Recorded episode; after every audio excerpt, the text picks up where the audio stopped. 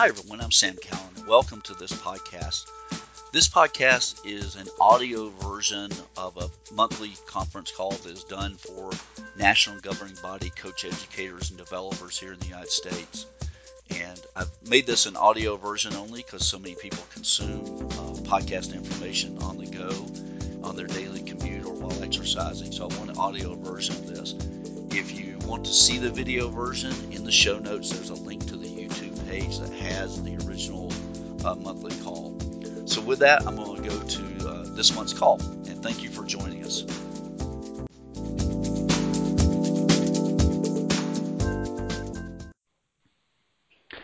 Hey, everybody. Welcome to the uh, this month's Coach Developer Conference call.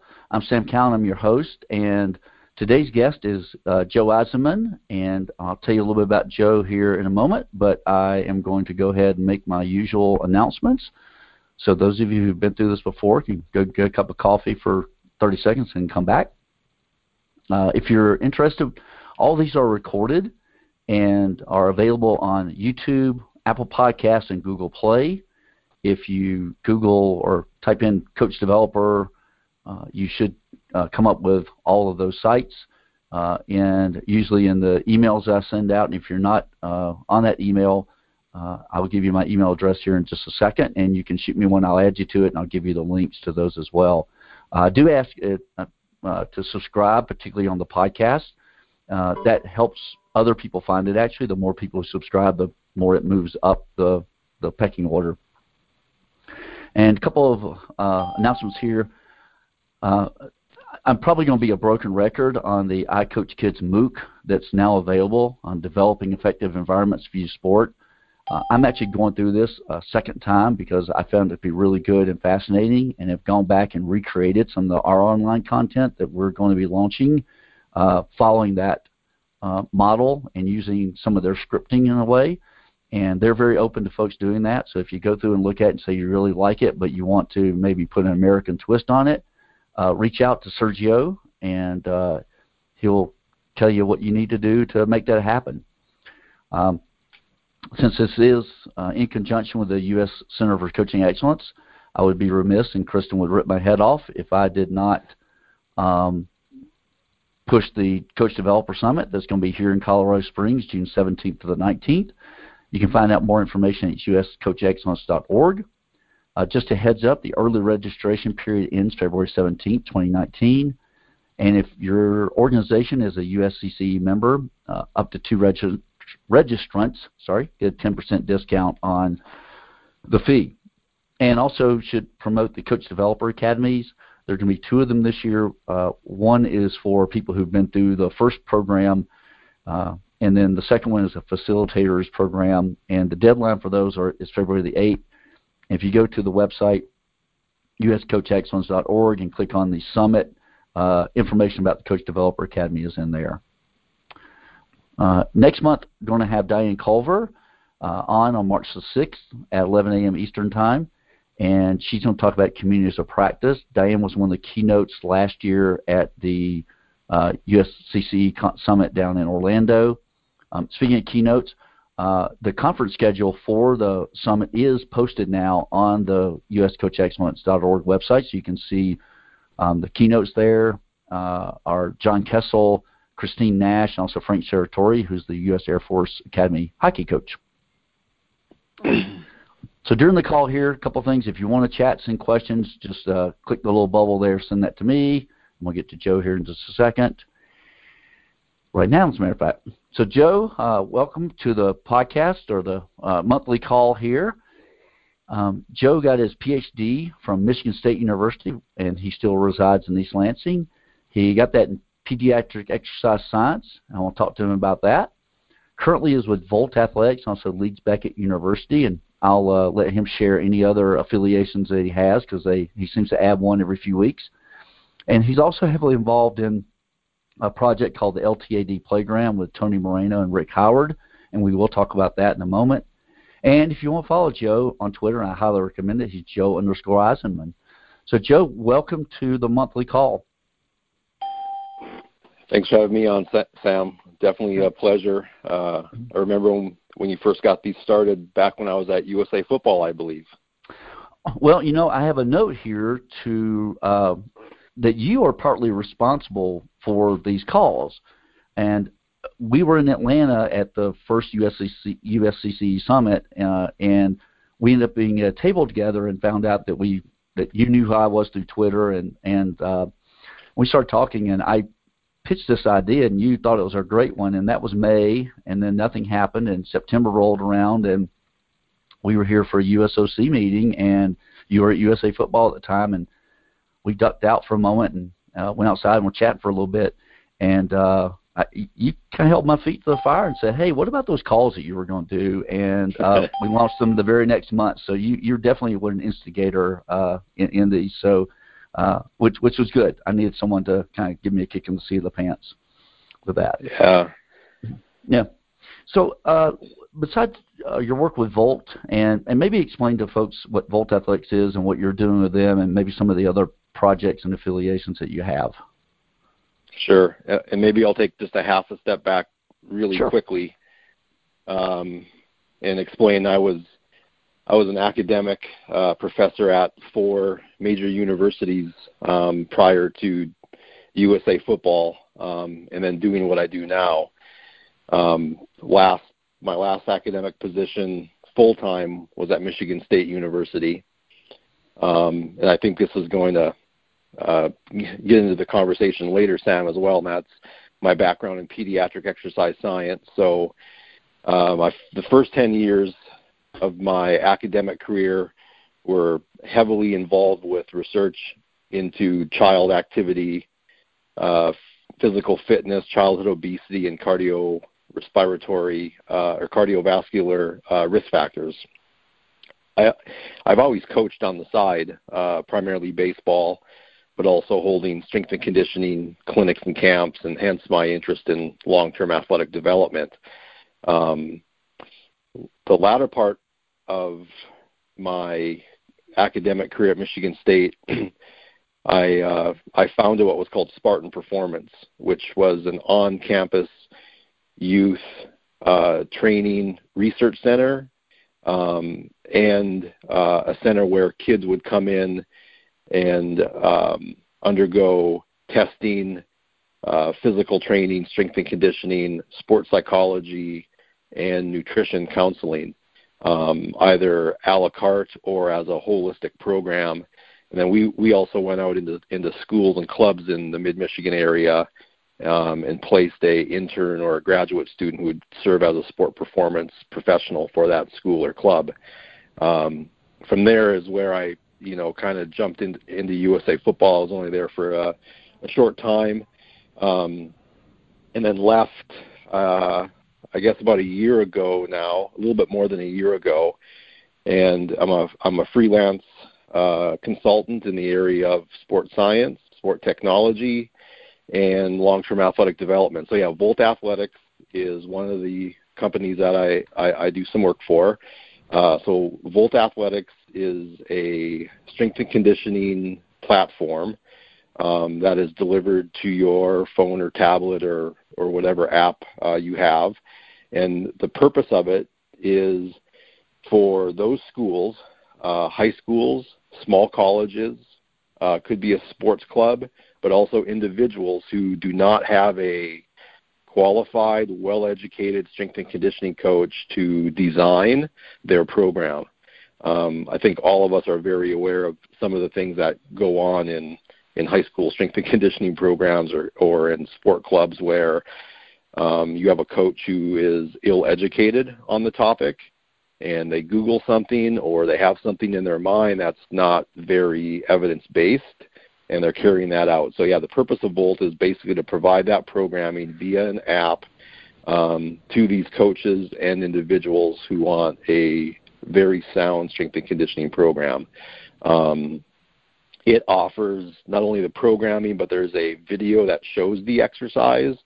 Um, there are also coaching cues. And then as the athletes complete their training program, they're entering in um, the information. So if it says three sets of eight and it has a weight in there, they're going to put in their weight. So all that information is going up to the cloud. So part of my role there is to do some data analytics for them to enhance the programming based on artificial intelligence, machine learning, and um, some data science, uh, some other data science techniques. Um, so it's uh, there's some pretty cutting edge data science going on in terms of that platform. Um, and the other part that I work on with them is hopefully this is going to happen in the next few years is pushing forward a long-term athletic development programming scheme that can be available to youth and middle school um, coaches as well. So yeah, Volt is uh, one of the organizations I work for. Actually, today is Tuesday, so I'm I'm working for a GPS company called SPT. Uh, it's out of Australia. Um, I do sports science for them, um, and also a lot of uh, what I call knowledge translation, and that's taking the scientific literature and translating that for end users such as coaches and athletes. Um, and maybe I'll take another half a step back and just state that's a main reason why I left academia is I was more I, I was becoming more interested in knowledge translation, dissemination, and implementation than just being in the laboratory doing research, publishing papers that you know other grad you know graduate students and other faculty read and Maybe. going to conferences and, and and and going to conferences and talking in what I call the echo chamber. And I'm not so much interested in the echo chamber these days. I'm more interested in getting out and doing boots on the ground, grassroots types efforts to really change the youth sport and physical activity culture in our country. Um, and then one more quick thing. I know this is a long-winded answer, uh, Sam, um, but I'm also doing work for the NSCA. You mentioned the LTAD playground, which we're going to talk about. Mm-hmm. So the the National Strength and Conditioning Association came to us and wanted to take the LTAD playground under their umbrella um, to obviously establish the NSCA as kind of a leader in that space of athletic development from you know more so the physical domain um, of athletic performance. So um, I'm also consulting for the NSCA at this time. And then you mentioned my uh, visiting professorship at Leeds Beckett as well. So busy guy all over the plant from Great Britain down to Australia. So uh, you're antipodal there. That's good. uh, that. Um, I'm, I'm glad you touched on the pediatric exercise science because uh, some people know I have an exercise uh, physiology background, and and I, I just pictured little babies on a treadmill with a you know with a metabolic cart masked on their face, and you're testing out their VO2 max as they crawl along. So that was the image that I had of pediatric pediatric exercise. Um, but I'm glad you delved into that, and um, maybe even take more than a half step back. Talk about your own sports background. I think that plays a, a role in kind of where you come from and your own sport experience. I I, I get just in the years of talking with you that that's influenced where you are today in a lot of ways. Yeah, I I was speaking in Philadelphia, and um, one of the strength and conditioning coaches for the Philly Union Academy, who who I've come to know, um, we were having a conversation, and he just kind of stopped me and he looked at me and he said, "Why are you so passionate about this?" And I said, I'm I'm passionate about this because I want youngsters to have the same experience in physical activity and sport that I had when I grew up, and that's not happening right now. Um, so yeah, my involvement in in youth sports um, really impacted my my professional career choices. Um, I grew up in a very small community in North Dakota. Well, that's in, that's kind of oxymoron, isn't it? Every community is small in North Dakota, but there were sounds two, redundant. Yeah. yep. yeah. So so there were uh, 2,000 people in my community. I graduated with 35 individuals, uh, 135 in the high school. Um, so I was basically forced to be a multi-sport athlete. Um, but I really enjoyed it. We had the seasons, right? In the fall, I played football. In the winter, I played basketball. In the spring and summer, I played baseball. But you know, we were playing pickup games, and I drove around in the community with my baseball glove on my bicycle handle, just looking for kids to play. Like, hey, there's three of us. Hey, what are we gonna do? hey, you're the pitcher, I'm the hitter, and you're the outfielder, like, or we'd play pickle or 500 and pick up basketball games. Um, and also, you know, in the school setting, having daily physical education and having a pretty decent physical education teacher as well, and you know, going through calisthenics and you know, having exposure to multi, sports through physical education, um, and had some success um, in in high school sports.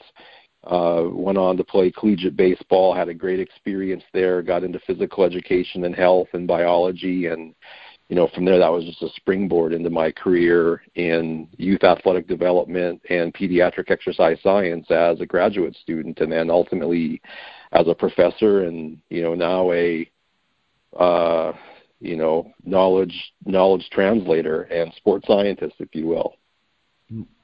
Um, and, and we're going to jump into the LTAD stuff here, and I'm I'm I'm, I'm going to go ahead and warn folks that uh, Joe can be critical, and I mean critical in the in the best sense of the word um, on here, and we may slay some sacred cows, and um, you know, and, and Joe's going to I know say some you know things are critical of those of us in the NGB world, and I'm you know I'm one of us, and I we've had these talks before, and um, and I, I know where the criticism's coming from, and so just to warn people there, uh, heads up on it. Put your Kevlar vest on and get ready to you know uh, take some shots here. Um, so you have you really focused on LTAD. I mean, the last few years, which is how I when I've gotten to know you. Um, I, I want to go back and look at the basis of these LTADs, and and when we talk about LTAD, typically most people look at Istvan Balyi's model up in Canada, the you know the American Development Model, which is kind of to me an offshoot of Cote's developmental model for sport participation.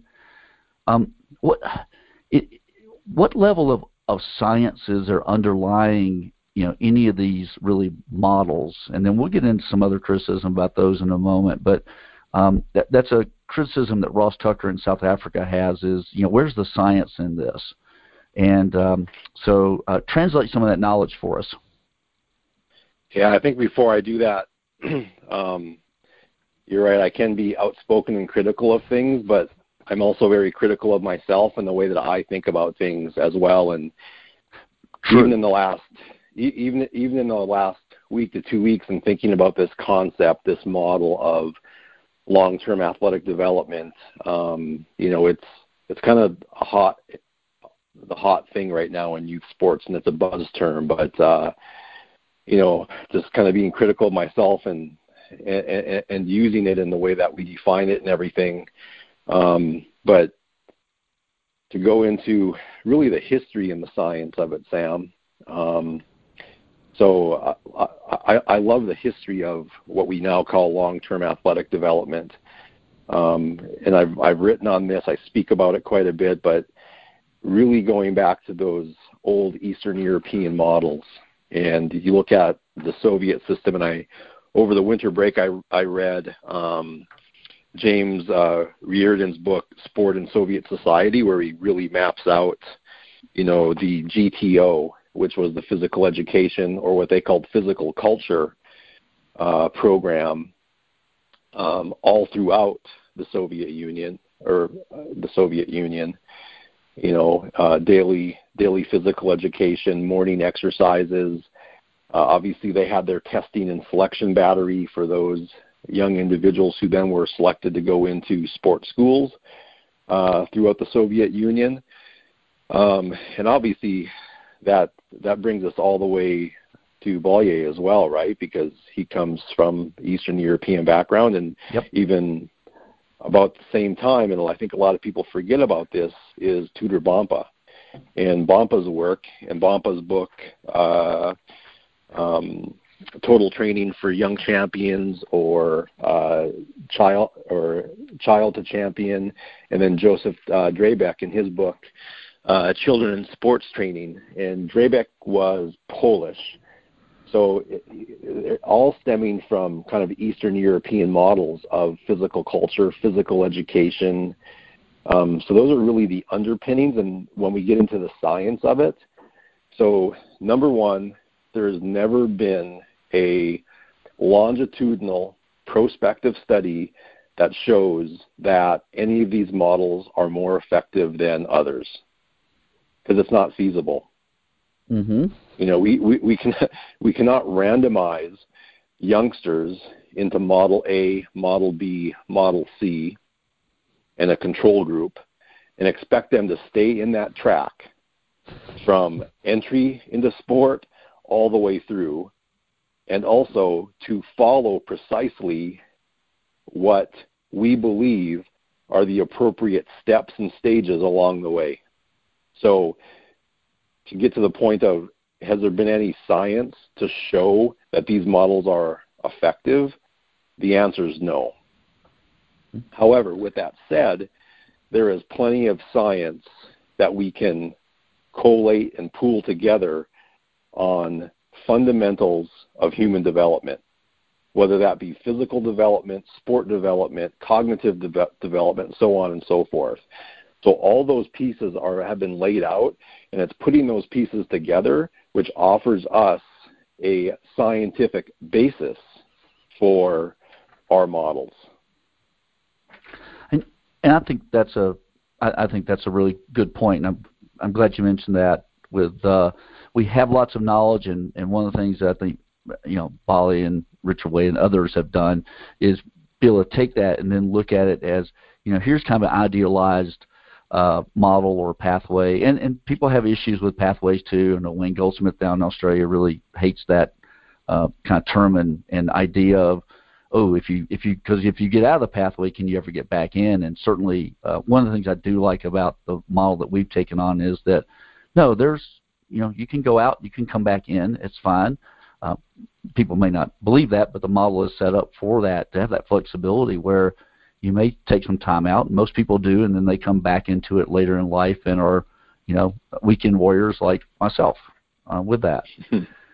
Um, so what are so let's talk about what are some of the what are some of the advantages of having something like a long-term athlete development model or an ADM model, and then we'll talk about the limitations and, and pitfalls um, after that. Well, I, I mean, I, th- I think the clear advantage is best practices in youth sports. You know, doing doing the right things at the right time and doing it in a sequential manner. I mean, the other way to look at this, and again, much of this hinges upon this concept of periodization. Um, so again, Eastern Bloc concept, typically taken during Olympic, you know, in the context of an Olympic cycle, four years, but then expanded all the way back into childhood. And when you look at the and when you look at some of the stages that were first proposed, they almost go in three, four year stints. Like when you look at Bompa's, it basically becomes, you know, mid childhood, late childhood, adolescence, and then in, in, into adulthood. So um, it also relates to progressive overload, if you will, doing things in a progressive manner. And I always like to use the analogy of school. You know, like Take whatever subject that you want mathematics, English, whatever. We don't start with differential equations. We don't start with, hey, write a novel, right? There, there are there's obviously certain sequences to learning mathematics, sequences to learning how to write, and it's the same with really physical education. So again, we're calling it long-term athletic development, but if we boil this all the way down, it's really physical education. Yeah. So no matter no matter if it's a sport or fundamental movement skills or the strength and conditioning aspect of it or the psychosocial aspects of it, it's it's it's about human movement. It's about physical education. So it's really the it's really the same thing, and I think that's what the advantage of it is if it's followed is teaching in this progressive man, manner. And I think we're all very well aware it's it's the acceleration at the early at the early phases of the model that we're we're really failing on. Mm-hmm. It's it's the it's it's the microwaving the young athlete instead of the slow cooker approach to it. Oh. It, it's interesting. I, I oftentimes look at how how parents look at sports and look at the schooling of their children and the the huge disconnect. They you know they we let coaches get away with crap we would never let the algebra teacher get away with, you know, yelling yeah. ratings and those things. And then at the same time, we also, you know, ex- sometimes I think the expectations are our kids can do things that you know they're not ready for yet on the playing field, but yet, like you said, we don't expect them to know, you know, differential calculus, you know, as, as you know, as nine-year-olds, or uh, to be able to do quadratic equations, or it may be and and it, it's just that disconnect, and maybe that's just the siloing of life that we've all had. But um, but I've, I've used that a few times over the years, and uh, I, I like your uh, math analogy there um, as part yeah. of that goes. Yeah. Yeah. Well, so so Sam, I'm going to bring Go. something up. I think pro- it probably would have came up anyways, but like you're talking about coaches doing things that teachers would never be allowed to do. Mm-hmm. And again, every, everybody on this call or who is going to listen, you guys are in this on a day-to-day basis, and you fully understand the importance of coach education and coach development. And obviously, that's where we're we're we're lacking in a large way. How do we how do we mandate that? How do we how do we amplify those efforts? And those are things that you guys do on a daily basis. But the other part of this is accountability. So teachers are teachers are held accountable by superintendents and principals. Who who's holding our coaches accountable? You know, that's, that's yep. kind of the other thing that we that we have to look at. But obviously, I think there's the other part that's a whole societal aspect of this. Like for some individuals, that's what they think coaching is, and and and those are parents who watch their kids get berated and everything. It's like, oh, that's just part of sports. You know, so yeah. The the the whole, the whole sport culture in our country uh, really needs an overhaul. Easier yeah, said I, than done, right, Sam? Oh, yeah, I, you know, we'll get that done by the end of the week. Um, you're right. I, I I do think that there's been a positive movement towards at least getting rid of the overt horrible behaviors that you know popped up a few years ago with you know the Rutgers basketball coach and you know, uh, uh, there was just a whole slew of them there for a while, and it seemed to kind of die down. And and we've had some certainly some not good things happen in the, in the past couple of years, but they seem to be much fewer. And and and today, honestly, with with social media and things, uh, you know, that stuff is a lot easier to get out than it was, you know, 15 years ago, uh, where it might only be a, a local story, and now it's very much a national story. And I, I think some of that ties turn. And we've had some positive role models, I think, in that area of coaches who have really done, you know, do the positive things and are winning with them. You know, Pete Carroll is a, a you know, Steve Kerr, Popovich are all great examples of people who, you know, aren't really that old school, going to you know grab you by the scruff of the neck and haul you around um, coaches. And I think when other coaches see, wow, he's successful doing that, I can be as well, or I don't have to do it that way, perhaps. And and uh, particularly with the younger with the younger set, which is where most of us are concerned about for sure. Yeah. So, yeah, I wanted to jump on what are some of the kind of the limitations and pitfalls. What what's the downside to something like an LTAD model?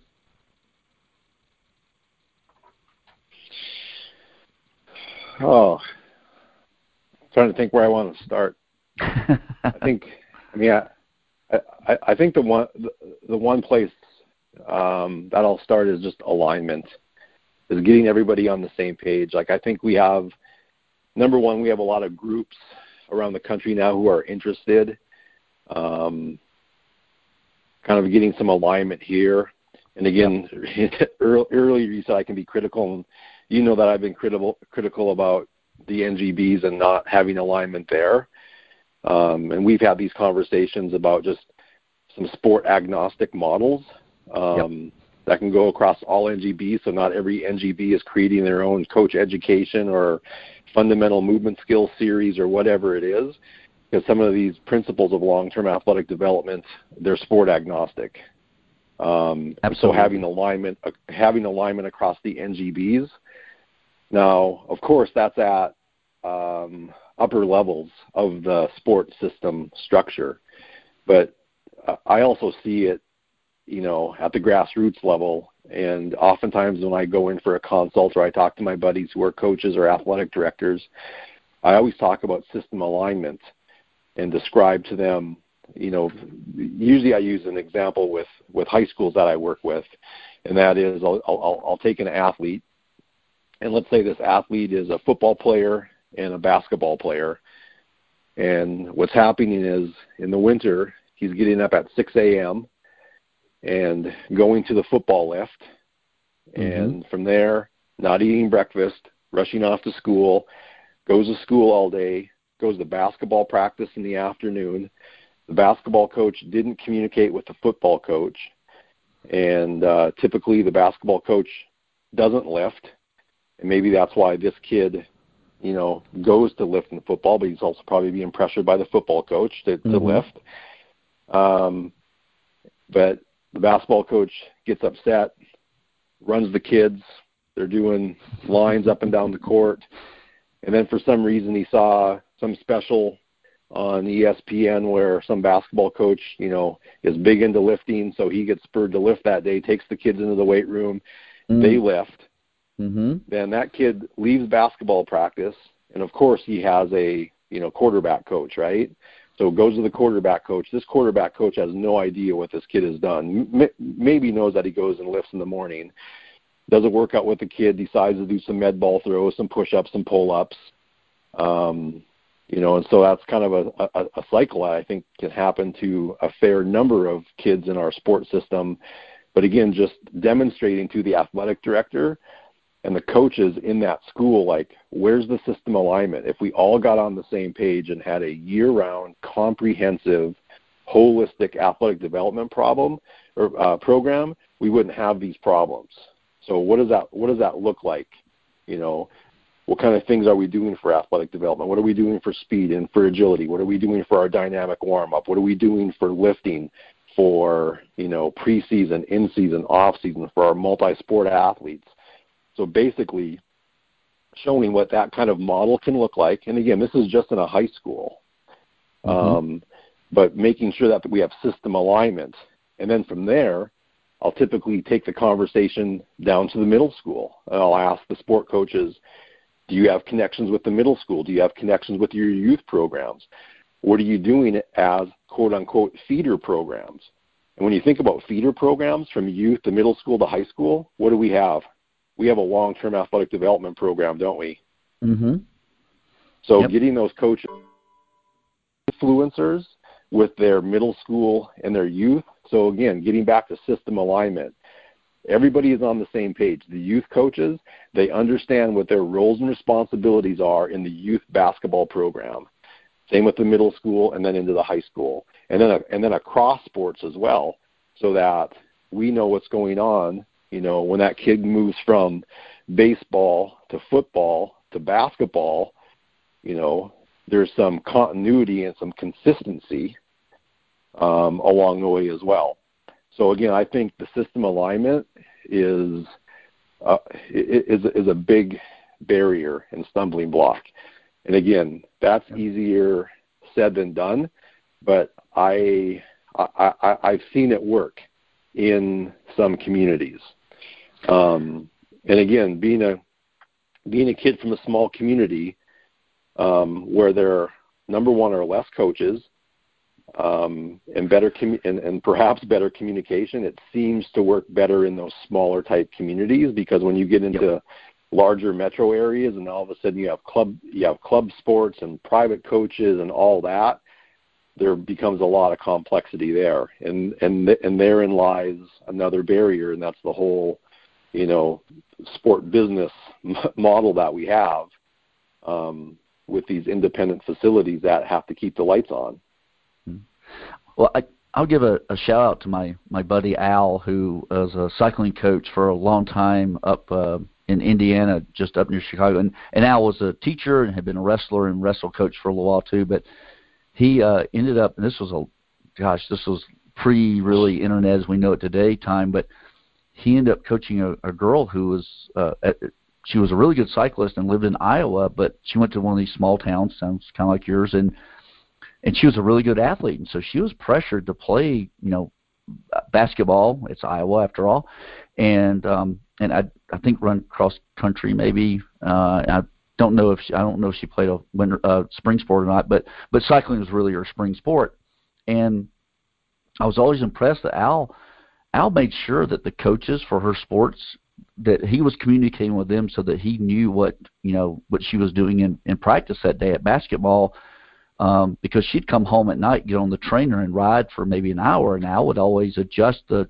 training to you know oh you got a basketball game tomorrow or whatever. And it, that story just came back to me you were talking about that system alignment that he you know somehow knew that figured it out didn't want to you know wanted her to have a fun life there in her little town in Iowa, but also wanted her to become a, a top cyclist. And she she was a really really good cyclist. She was one of our top junior female cyclists and had a uh, had an okay run as a as a senior. But yeah, there's there's not that continuity, especially when you get into those more specialized uh, coaches, where it is the basketball coach is not also the assistant football coach, which was you know the the case at least a few high schools you know in my area um, so they kind of knew what was going on with each other. And um, but now some of the big high, I bet the big high school in my hometown, I, I wonder how often the, the basketball and football coach even talk, um, yeah. other than you know probably about you know budget and money and all that sort of thing. Yeah. Um, so, so part of it. Yeah. yeah. So, so I, I I have one more barrier. Um, Go for it. You all know what it is, and you all know what it is, and that's and that's parents, um, because they they throw a a wrench into this as well because they're the ones who are pulling their kid out of a school program perhaps and going to a private coach um, and, and things of that nature and you know definitely aware of of what the NGBs are doing in terms of parent education. Um, so I think I, I think that's awesome, but um, you know oftentimes we like to sit and, and be very critical. I think of of coaches and coach education system, but man, the more I think about it, parents may be a bigger challenge and issue than the whole coach aspect of it.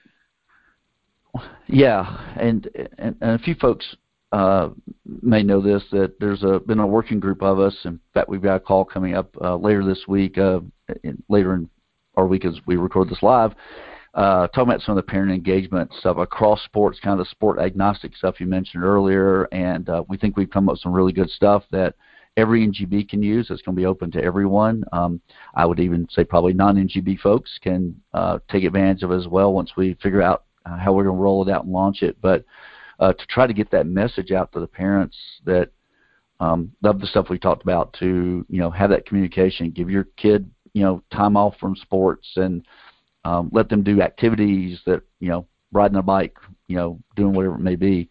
And uh, so yeah, we are trying to do some of that. And uh, I, I'm, my hope is that, and I think we've actually, I think the USOC has made some progress in the area with a couple of working groups going right now to to take that model and expand it out to other areas that are you know acro- across all the all the sports, or at least the vast majority of us, because we're all you know I, we all we're all an echo chamber, kind of like you mentioned at the start. Um, but uh, we we are echoing, I think, the right message and and uh, wanting to do the right thing for sure. Hey, yeah. I want to um, I want to make sure that we uh, that we talk about the LTA playgrounds that you and Tony and Rick are putting together, and uh, tell us how that idea came about and what are they. yeah, so I'm I'm, I'm I, thinking beer was involved in this in some way in the formulation of this idea. Yeah, I actually just posted a blog um, to my uh, personal website blog page about kind of the background and uh, the rationale for the format of the LTAD playground. Um, and I can pass that along to you, but yeah, uh, it, it, it, it, it, it, it, it did start in a pub. And Think think think about where the best ideas germinate in a pub because I, people are pe- people are at a small table and mm-hmm. they're sharing a convers and they're sharing a conversation. Yes.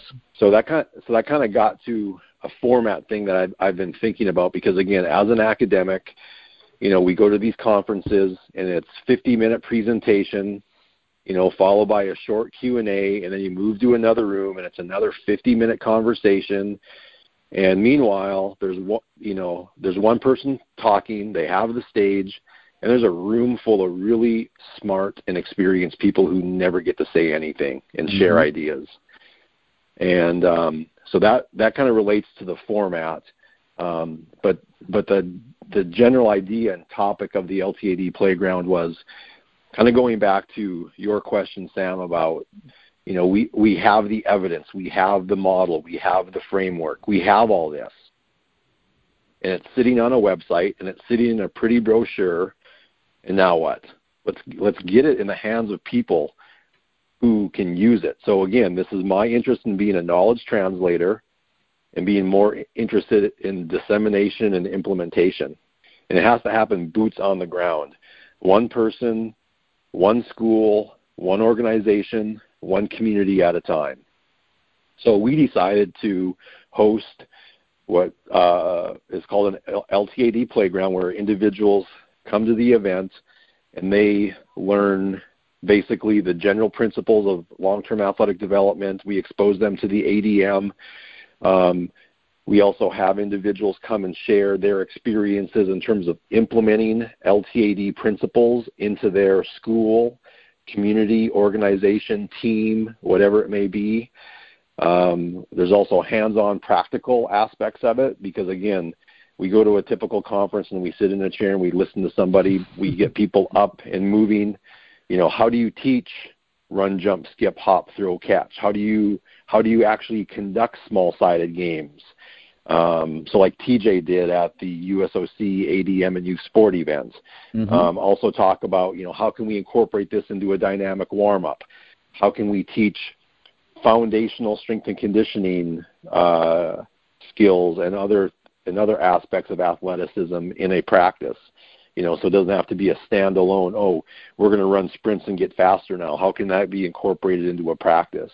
Mm-hmm. Um, and then at the end, we talk about uh, persuading, convincing stakeholders, and building buy-in, which can be a very difficult thing as well because I've been there before. I've I've gone to school boards, I've gone to communities and talked about this, and I've had tomatoes thrown at me because this is the way that we always do it status yes. quo. We're happy with this. We won the state championship two years in a row. You know, so what are some strategies that can be um, uh, gathered in terms of that? But in terms of the, in terms of the format, it's based on um, roundtable discussion. So at, when you come into the event, you walk in uh, to the room. There are there are literally round tables. Um, we cap the event at 40 to 50 individuals. Um, because there's something called Dunbar's number. It's based on anthropologic research that shows you can establish pretty good relationships with 40 to 50 people. Right. So we ca- so we cap it at 40 to 50 people. A round table can seat four to five people. If you know Jeff Bezos uh, Bezos's rule of the two pizza rule, when he has meetings, no more than no more individuals in the meeting or on the project than can eat and share two pizzas, which usually comes out to about four to seven four to seven people, right? Because I've never heard that. that. Think about it. Yeah, when you're in a like meeting with, when you're in a meeting with 25 people, yeah. right? One or two people grandstand, and then you're done. But if you have four people, you you know you have that conversation, you have that pub conversation going on at that round table. So the purpose of that roundtable then is to have a shared discussion after somebody gives a TED talk. Okay. Remember, TED, TED Talks are based off science as well, right? 18 yep. minutes. Humans start to lose cognition and focus and concentration, and they can't remember stuff after about 18 to 20 minutes. So every presenter gets 18 minutes. They give a TED Talk on Very their cool. program or, or their whatever. And then we use the remaining 10 minutes for shared conversation at that table. On that table is a big sticky pad. You know those big 3M post-it sticky pads.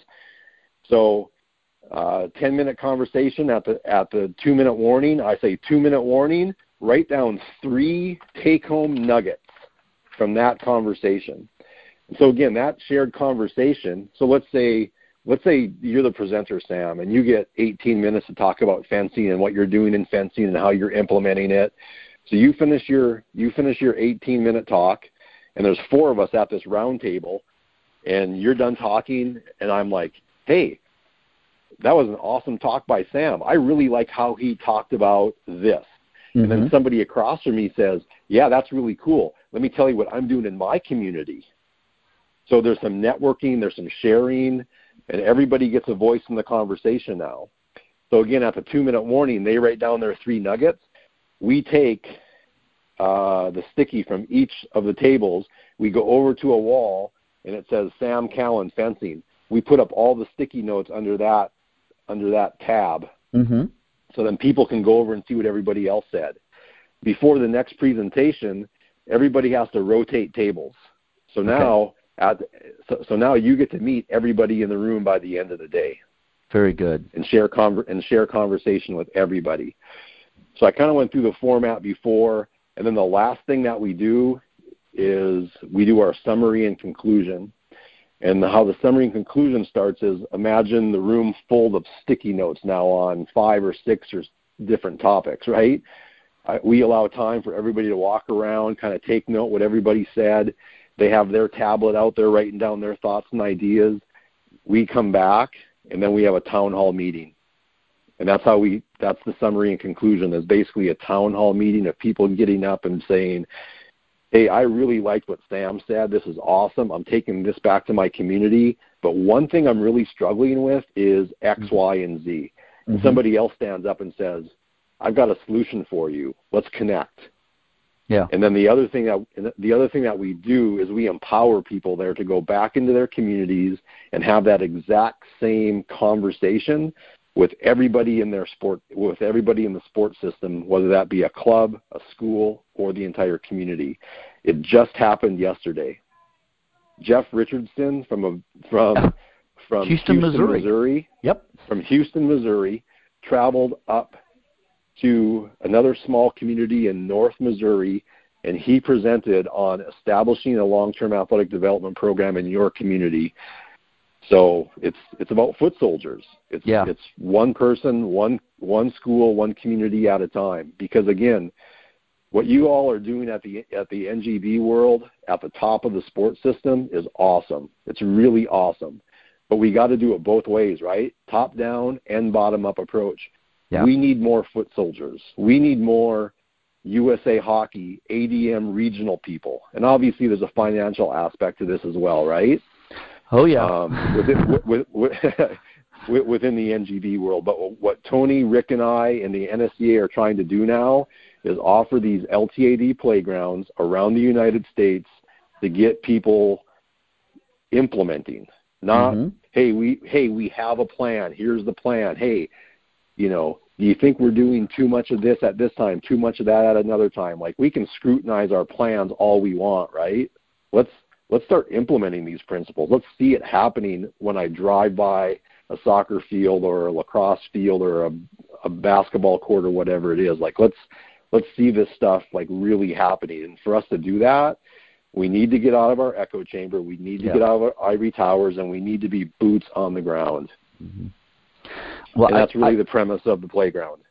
No, and I applaud you and you and Tony and Rick for uh, for initiating it and not just talking about it and getting out and doing it because I know that you know it's a risky thing to put something like that on because you go is anybody going to show up and you know and and I put on enough to know that until those people walk through the door, I'm scared to death that no one's going to show up um, yeah. for this, or no one's going to sign up when I post the you know thing on Eventbrite or wherever it may be and um, and then there's a really good feeling when you get you know the four or five people and go, okay, th- there is somebody out there who's interested in in doing this, and uh, yeah, Jeff's a neat guy. Uh, met him in person at the USOC ADM conference, and then uh, we were all just on a call together uh, a, a couple of weeks ago that. Um, the guy's name escapes me, has started organizing some regular calls on LTAD, and uh, I, I I think those are good for those connections and probably also just to help folks go, you know, I'm struggling out here. I'm I'm doing some things, but I I need your support, and I, I kind of get the feel from that group. There's a little bit of that as well.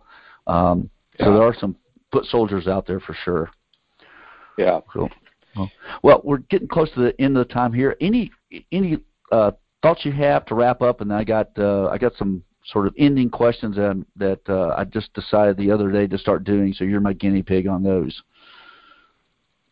Yeah, well, I think my ending thought, Sam, is um, I just applaud everybody who's in this effort because I, I I really feel we have a little bit of momentum right now.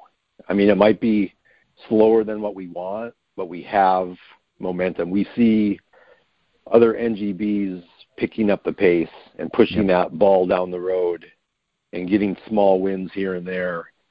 Um, so I, I've I feel optimistic, even though as overwhelming as this entire charge is, um, because we have a big country. There's a lot of people, there's a lot of land, and there's a lot of diversity, including diversity in thought yeah. around how youth sports should be done. Um, but we, yeah, we just need to keep pushing this big boulder down the road, and um, uh, uh, I'm really happy with you know efforts at the USOC with you know the event that happened in December and the momentum that's coming off of that, and you know what all the coach uh, education directors that all the NGBs are doing, and you know sort of formation of ADM groups within the NGBs as well. Um, and then we have we have these other strands as well, um, you know, such as the NSCA and what Tony Rick and I are doing. But uh, it, it's also a matter of putting all the oars in the water and rowing in the same direction at the same time, right? Yeah. Yes. Um, yep. And, and, and, and sometimes I feel some frustration there. You know, terminology, marketing, all that, ego. Uh, you know, there's there's enough work to be done um, that not one person needs to take credit. We just we just all need to work together on this. Um, so yeah, I'll I'll I'll leave my parting words as that. That sounds good.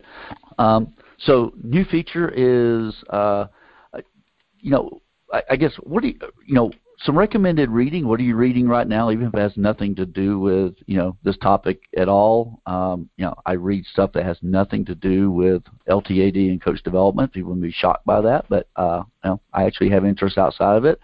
Um, so, so what's on your uh, what's on your nightstand right now, or on your Kindle, depending on which way you go?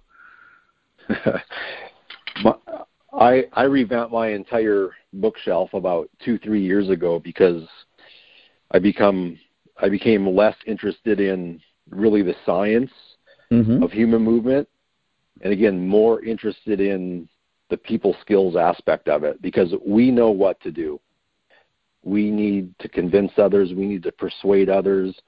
We need to form positive relationships. We need to build teams. So I'm just going to quickly go down my bookshelf right now. Uh, Coach Wooden on leadership, Bill Walsh, The Score Takes Care of Itself, James Kerr, Legacy, Dale Carnegie, How to Win Friends and Influence ah. People, The Art of The Art of People by Dave Kerpen, Smarter, Faster, Better, Charles Duhigg, uh, How Google Works, Team Genius, Team of Teams, General McChrystal, uh, Simon Sinek, Leaders Eat Last, Good to Great, uh, Emotional Intelligence, uh, Predictably Irrational by Dan Ariely. Ah, love that one. Ego, e- e- Ego is the Enemy, Ryan Holiday. Um, Made to Stick, Chip and Dan Heath. Switch, yep. Chip and Dan Heath, which, by the way, they're going to be one of my dinner guests, okay? Okay. Um, Uh, so that, that that's the sort of stuff you know that that I'm reading, and and also reading a lot in public health in terms of dissemination and implementation. They, this is a public health crisis, right?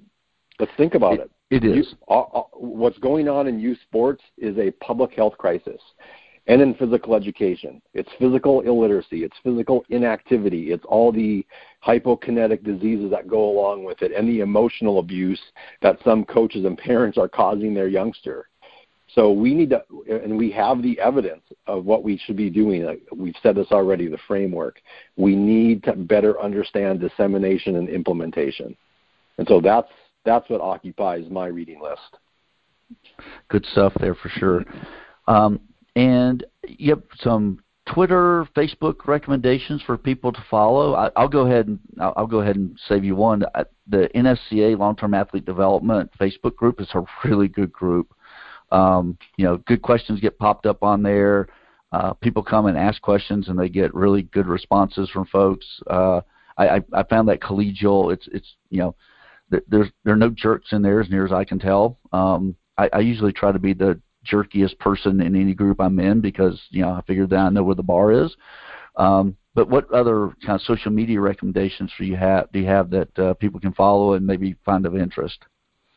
Well, uh, if I start naming people, I'm going to get in trouble because I'm going to I'm going to leave somebody off. So, and I and I don't and I don't need, I don't I don't mean to be narcissistic here, but if you follow me, I typically retweet those mm-hmm. individuals mm-hmm. who, you know, um, who are doing excellent stuff in coach development and athletic development um, and leadership as well. So um, you can find that there. You you had mentioned this call that you were on where you met Jeff Richardson um, or interacted with Jeff Richardson. Yeah. So Pete, so Peter Verdon, Peter um, Verdon. from Athos, yeah, Peter Verdon from Athos Academy.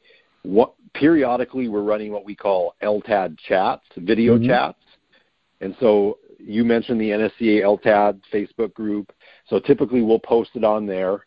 Um, we'll we'll we'll post you know when the next video chat is going to be, but that's a great space you know to interact. Um, mm-hmm. Um, and again, most of these people come from a strength and conditioning, athletic development background. Right. Um, and I and I've said this before as well. These individuals can be great leaders in this space. So not obviously they understand athletic development in the context of physical development, but they are excellent coaches and they're excellent leaders as well. Like when you walk into their space, whether it be a weight room or the practice field or whatever, and you watch these individuals coach and lead, they are phenomenal. So it's a it's a good space to interact in. I think you've seen that, Sam, and hopefully we can get some of the other coach directors from the NGBs on there again, rowing in the same direction and and learning from each other as yeah. well. Um, so uh, I'm just mentioning mentioning Peter and uh, what we do with this LTAD video chat, and again that would be broadcast on the NSCA um, or announced on the NSCA LTAD page. Okay, very good. Uh, and we're going to wrap up here. Whether you alluded to it a minute ago, uh, if you if you're going to have dinner guests, or, or maybe we we should refer this as you know a pub talk uh, with uh, three folks, who would they be? And to let you cheat. You're the first one. You can count the Heath brothers as one person. All right. so, so yeah, I'll, I'll start with the Heath brothers since I already mentioned them. And again, the reason why is we need to understand how to change behavior, and whether that be changing the behavior of a culture, of a school, of a sport organization or of key stakeholders. We really need to understand those strategies. Um, so Heath Brothers, number one. Number two, Henry David Thoreau. Whoa. Um, All right. I'm, I'm, I'm, I've always very much been into voluntary simplicity, uh, but I, I think especially in the last year or so, since I've gotten out of the hectic professional lifestyle of academia and then the NGB world, really revisiting simplicity again. I like um, it. And again, I, I kind of rattled off my schedule and all the different groups that I'm consulting for and then speaking, and it doesn't seem to be a simple lifestyle, but uh, yeah, for the most part, um, just getting back to you know simplicity. Okay. Um, yeah, and then the the, the last one, I, I I'd be remiss not to invite him and have him as a as a dinner guest, and that's my PhD mentor, uh, Professor Bob Malina. Um, I think he oftentimes gets forgotten in this space, and people. It, and it's really interesting, Sam. I have colleagues from the UK at uh, you know English Premier League academies. Everybody knows Bob Malina in Europe because wow. he's been he's been he's been invited over to Europe to give talks about growth, maturation, you know, really fundamental underpinnings of, you know, kids growing and maturing and going through adolescence and and the consequences that that has on physical development, physical performance. And yet so many American strength and conditioning coaches, coach developers have never even heard of them before. Uh, definitely a you know a pioneer in this area of growth maturation activity slash pediatric exercise science Um, so just to sit down and I mean, I've, been, I've actually been emailing him probably more now in the last month or so, um, related to another project on long-term athletic development because his historical mind on on this area is amazing as well. Fantastic. Um, just just a just a brilliant mind in this space of pediatric exercise science and youth sports, and literally wrote the textbook called Growth, Maturation, and Physical Activity. It has you know 400 plus you know scientific publications. I, you know, it's funny you mentioned that. Uh, it that book is on my shelf, uh, hmm. and I kept thinking ah, that name seems familiar, and I, and honestly, I'm probably much more familiar with Claude Bouchard and Oded Bar-Or yeah. than yeah. I, I and Bob, although he is the lead author on that one. But uh, because I've had some interactions with Claude Bouchard, or had some years ago, and so you know you kind of know that. But that's very cool. Um, yeah. Well, great. Good good list. Um, thanks for your time. Like I said, we're we're coming up on the on the hour here. I, I try to keep these. Uh, John Kessel cringes whenever he hears the word try, but I do uh, what I can to keep these at an hour. And uh, so I want to thank you for your time, and uh, I want to thank everybody for joining us today, and uh, hope everybody has a, a good rest of your month, and we'll talk to you again in March. So thanks, everybody.